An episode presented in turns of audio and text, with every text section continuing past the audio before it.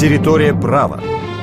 Гелия Певзнер. Маша и я, мы дежурные на кухне, мы там можем готовить, нам это нравится. У мальчиков также свои обязанности, только на улице. Ну, там они смотрят за скотиной, а, за утками, там, курицами, я не знаю, ухаживают за собаками, которые нас охраняют. Мирим – воспитанница детского дома «Благодатный источник» на Исыкуле.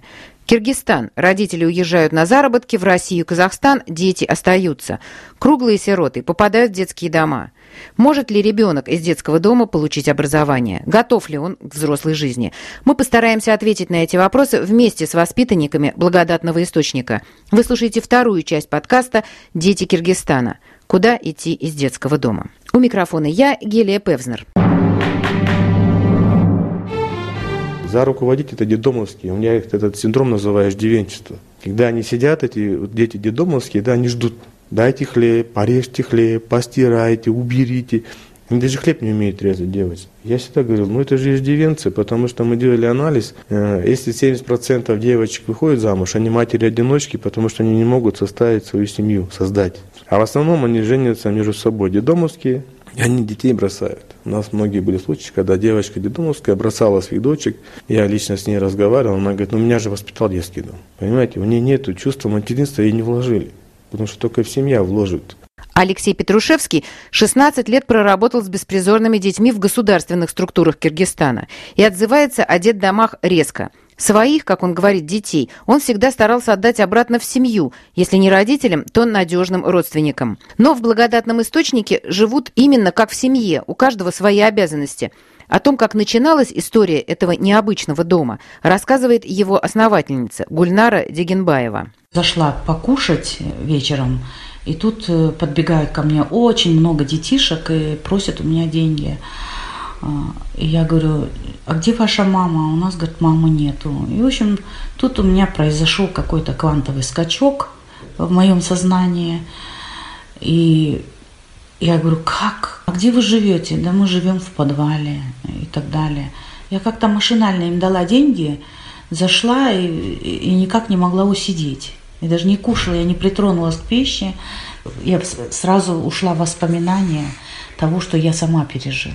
Гульнара и сама воспитывалась в детском доме. Потом взяла на себя младших братьев, получила образование, до сих пор благодарит своих учителей, преподавала, а потом стала предпринимателем. К концу 90-х, как говорит сама, оказалось, что предприниматель она неплохой и даже преуспевающий. Заработанные средства и дали возможность защитить беспризорных детей. Я поспешно вышла на улицу, смотрю, эти дети уже сидят, какие-то пакеты одели. Я даже не знала, что это такое. Я говорю, дети, ну что вы играетесь?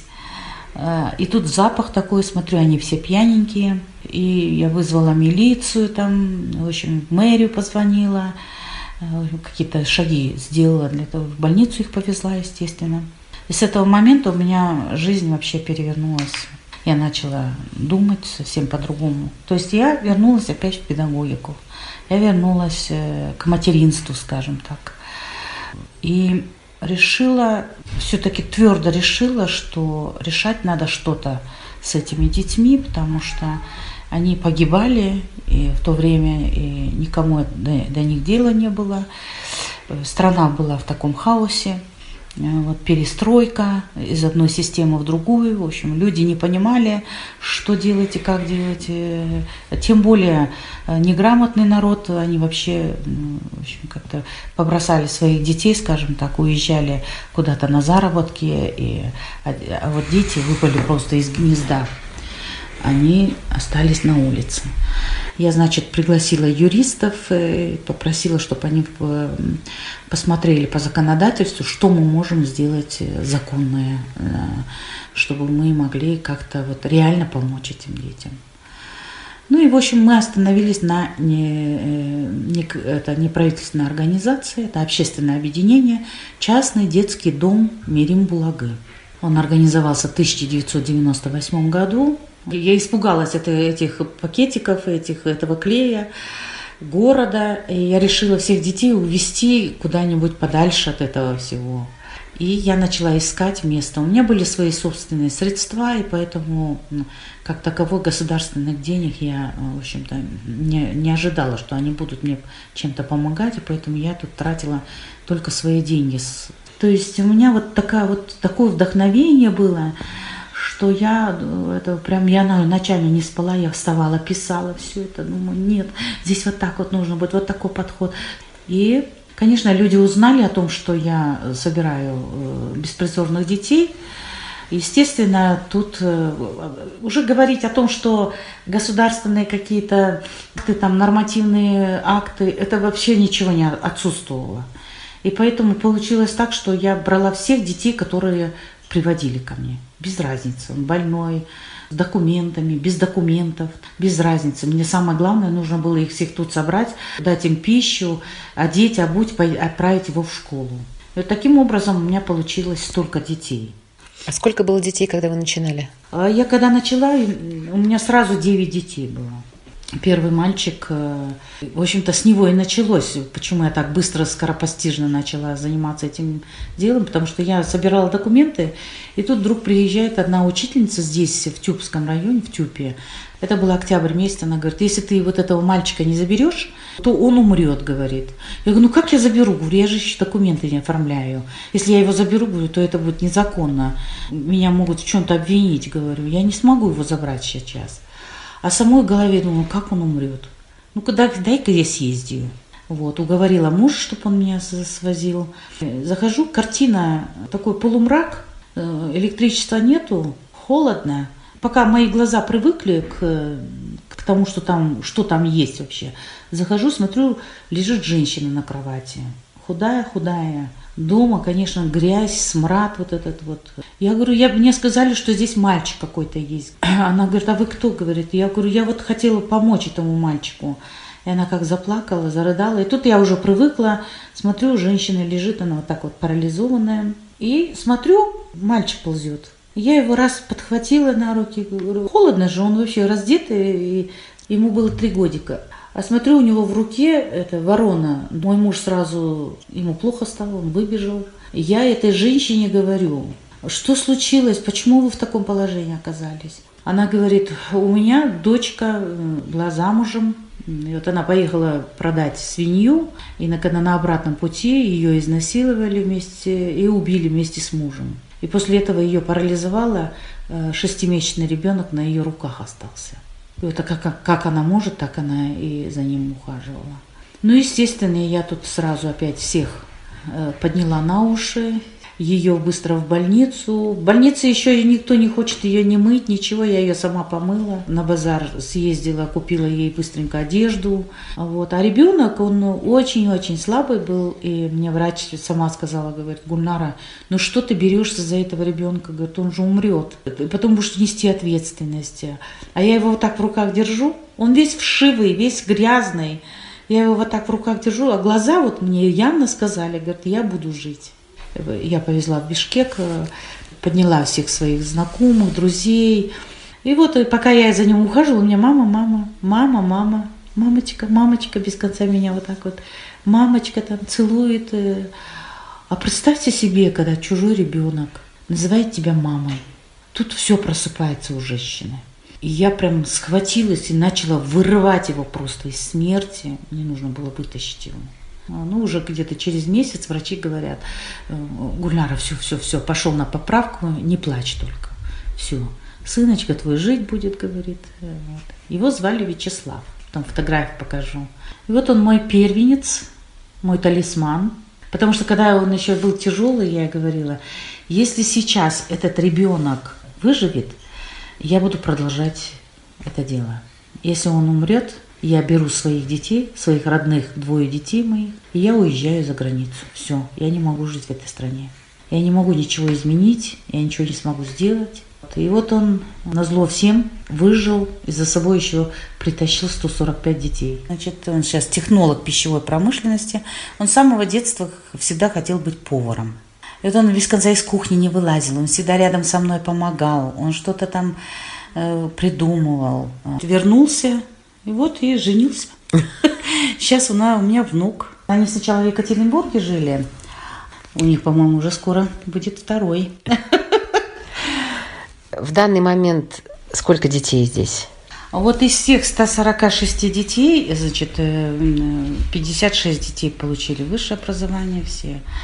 улетели из нашего гнезда, но тем не менее они общаются со мной, как бы меня называют мамой. А сколько сейчас детей здесь живет? Сейчас у меня осталось 14 детей. Самому младшему 9 лет. Он э, сейчас учится у нас в частной школе. Толковых детей я пытаюсь отвозить их в Бишкек, и они учатся. Я ездию, там, навещаю, но чтобы он получил лучшее образование. Но мы в этом году очень хорошо, э, у меня приехал друг тоже с Екатеринбурга, он сам еврей по национальности, и предложил свою помощь оплатил нам обучение, онлайн-обучение. И вот мы сейчас, как бы, если в школе не преподают математику хорошо, то у нас есть учерум. Они могут садиться и заниматься, и хорошие результаты дают. То есть они на Олимпиадах здесь выигрывают э, там. Э, то есть если учителя нет, у нас не, не, не страшно нам уже. Образование. Основной вопрос. На кого пойдут учиться детдомовские дети? И пойдут ли вообще? Могут ли они рассчитывать, как в обычных семьях, на институты и университеты? И мечтают ли о них? В будущем я займусь э, электроникой. Она мне по душе. Программирование. Я думаю, эта профессия по мне. Ну, я попробовал, ездил на курсы, мама меня отправляла на курсы. Я думаю, что я буду двигаться в этом направлении. Меня зовут Даша, мне 14 лет, и я хочу стать э, детским врачом. А, меня зовут Люда, мне 14 лет, я хочу стать э, переводчиком английского языка. Меня зовут Маша, мне 13 лет, и я хочу в дальнейшем стать переводчиком китайского. Меня зовут Мерим, мне 14 лет. Сейчас а, я учусь в восьмом классе и в дальнейшем думаю поступить в юридический факультет, стать адвокатом, честным адвокатом и защищать людей. Я в дальнейшем хочу стать строителем, архитектором. Хочу строить дома, помогать бедным людям, детям, которые остались без родителей. Среди воспитанников Гульнары есть юристы и военные, финансисты и ученые, но те, что пока живут дома и ходят в сельскую школу, ведут обычную жизнь, как во всякой семье, с домашними обязанностями. Продолжается эта жизнь, и потом дети и внуки Гульнары не теряют связь с домом и во взрослом возрасте. 26 детей сейчас в самых престижных вузах Российской Федерации учатся. Конечно, студенческая жизнь тяжелая, я не скажу, что хорошая, потому что не все мы можем им помочь, не всем можем помочь, но по мере возможности помогаю, как мама. То мясо им пошлю, то колбаски им пошлю, то денежек, если то вдруг какие-то появятся деньги, пошлю. Вот. И они приезжают сюда, в свой отчий дом. Я всегда их здесь жду. Здесь во время Великой Отечественной войны в 1942 году именно в этом здании Токтогон Алтыбасарова приняла детей блокадного Ленинграда. 160 детей она здесь их разместила, и ни одному ребенку не дала умереть. Она в 1952 году их вернула. И я вот сейчас бегаю, делаю проект – чтобы ей установить здесь стеллу у нас там на территории. А тут как раз 145 детей. Ну неужели, я говорю, как только Алтыбасарова, не смогу в наше мирное время помочь этим детям? Токтагон Алтыбасарова – легенда Киргизстана. В 1942 году она приняла в местном селе Курменты 150 детей из блокадного Ленинграда. Ей самой к тому времени было всего 18 лет. Село находится в 25 километрах от благодатного источника. Это ближайший от детдома населенный пункт, и не провести параллель между двумя женщинами сложно. Гульнара вместе с воспитанниками работает сейчас над проектом парка, посвященного Токтагону. Мы хотим построить на этой территории парк, парк «Аллея матерей». Он будет посвящен а, многодетным матерям, которые брали детей на воспитание. А основной памятник будет памятник Туктогон Алтыбасаровой. В этом доме она их укрывала, а, воспитывала, растила. Потом, когда война закончилась, детей забрали, но у нее очень большая заслуга то, что за все это время, которое они были с ней, ни один ребенок не умер. Обратите внимание на то, как 16-летний Захид говорит, это мы будем строить, это наш проект. Так можно сказать только о собственной семье. Вот и хозяйством здесь занимаются все вместе. Это ответственность за собственное имущество. Ну, те деньги, которые я заработала, естественно, я вообще-то планировала э, где-то помочь 30 детям всего лишь. Это мои денег хватило бы, чтобы я могла им дать образование и 30 детям помочь. Но я просто не рассчитала, что происходит у нас вообще во внутренней политике нашей страны, что, что вообще ничего не делается, и дети, очень большое количество детей на улице. И, естественно, я как мать, я же не могу сказать, я только 30 помогу, а вам я не смогу помочь. Дети сами приходили сюда, их привозили. И, естественно, как мать я говорила, ой, ничего страшного, здесь э, в тесноте да не в обиде, как-нибудь выживем. Хозяйство мы развели, потому что, естественно, денег не хватало, и я как педагог, как мама все-таки решила, что детям надо трудиться, чтобы они понимали, чтобы они, у них не было чувства неполноценности, чувства вот этого вот издевенчества. Вот я как педагог просто решила, да, у вас есть права, естественно, но у вас есть обязанности. Потому что вы живете в нашей семье, и каждый должен выполнять свою работу. Каждый выполнял свою работу, и каждый делал свой вклад. И он от этого кайфовал, понимаете? Он оттуда, он, он понимал, что он здесь не просто издевенец какой-то, от которого просто не хотят, хотят избавиться, нет. А он вклад какой-то делал.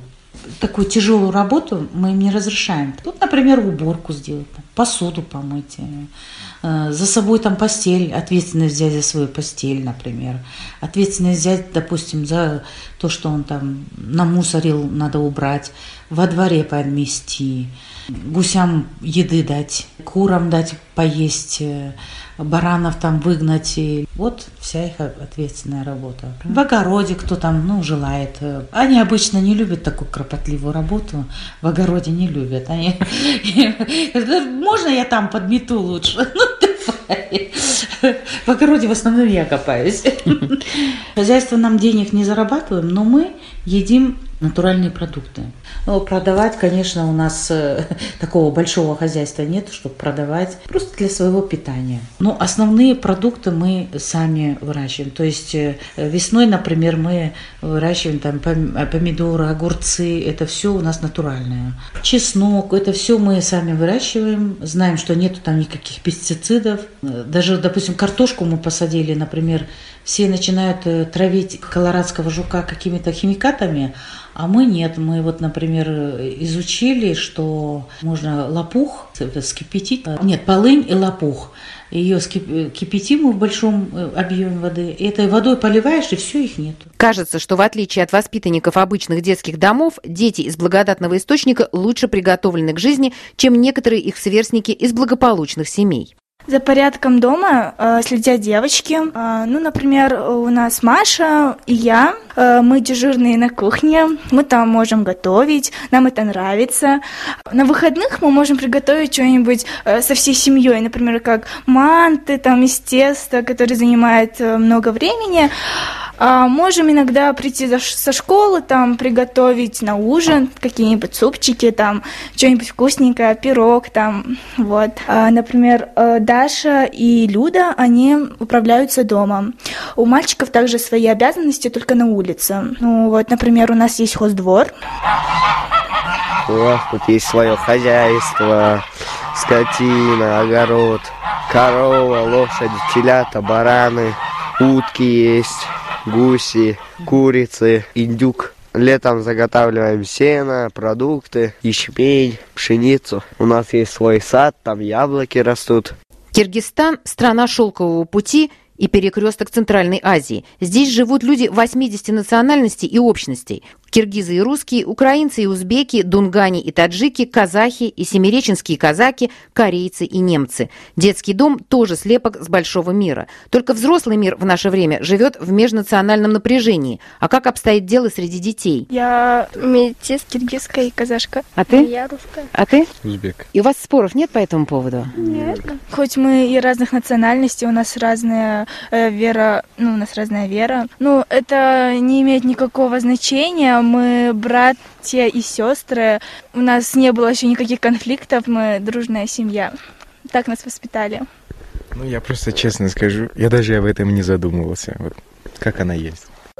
Детский дом расположен на территории бывшего монастыря на берегу залива Исыкуля, в местности под названием Светлый мыс, связанном с давней легендой. Каталонский атлас, шедевр картографии, составленный в XIV веке Авраамом и Ягудой Крескисами, указывает, что здесь хранились мощи апостола Матфея. В 1882 году по указу Александра III здесь был основан Свято-Троицкий православный монастырь, но просуществовал недолго – в 1916-м всех монахов, кроме троих, убили во время Среднеазиатского восстания. В здании бывшего монастыря и находится детский дом, названный по имени монастырского источника на берегу озера. В 2013 году Гульнара с воспитанниками восстановили малый храм. Подростки показывают его с интересом и гордостью. Впрочем, как и класс, в котором они читают наизусть стихи о войне, звонницу и монастырскую мельницу, памятник русского деревянного зодчества. Государство никак не признает его памятником. Вот и деревенские подожгли нашу мельницу, говорит Захид с сожалением, а мы все равно восстановим. Детей надо воспитывать в любви и красоте, утверждает Гульнара. От красоты на Светлом мысу захватывает дух. От детского дома к заливу идет зеленый дол. Вокруг заснеженные вершины Тяньшаня. По логу с мыса можно спуститься к воде. Сейчас ее затянуло льдом, и Сыккуль переводится как горячее озеро. Оно не замерзает. Но здесь самое его начало – лед крепкий, и можно во время прогулки кидать на него камни. Кто дальше? Обычные детские развлечения в необычной детской семье. У нас ближе к Новому году очень сильные морозы бывают, и а, наш залив а, застывает а, на очень большую глубину, и лед покрывается очень большой толщиной, и на нем можно кататься. Мы каждый год посезонно катаемся на коньках. У нас на том холме, где мы сейчас стояли, там мы делаем горку из снега, сами лепим снеговиков, там к нам приезжают мамины внуки, и мы все вместе как бы проводим Новый год на каникулах. А летом все так же, только наоборот. Зимой мы над льдом, а летом мы в воде. Вы слушали вторую часть подкаста «Дети Киргизстана» Международного французского радио РФИ.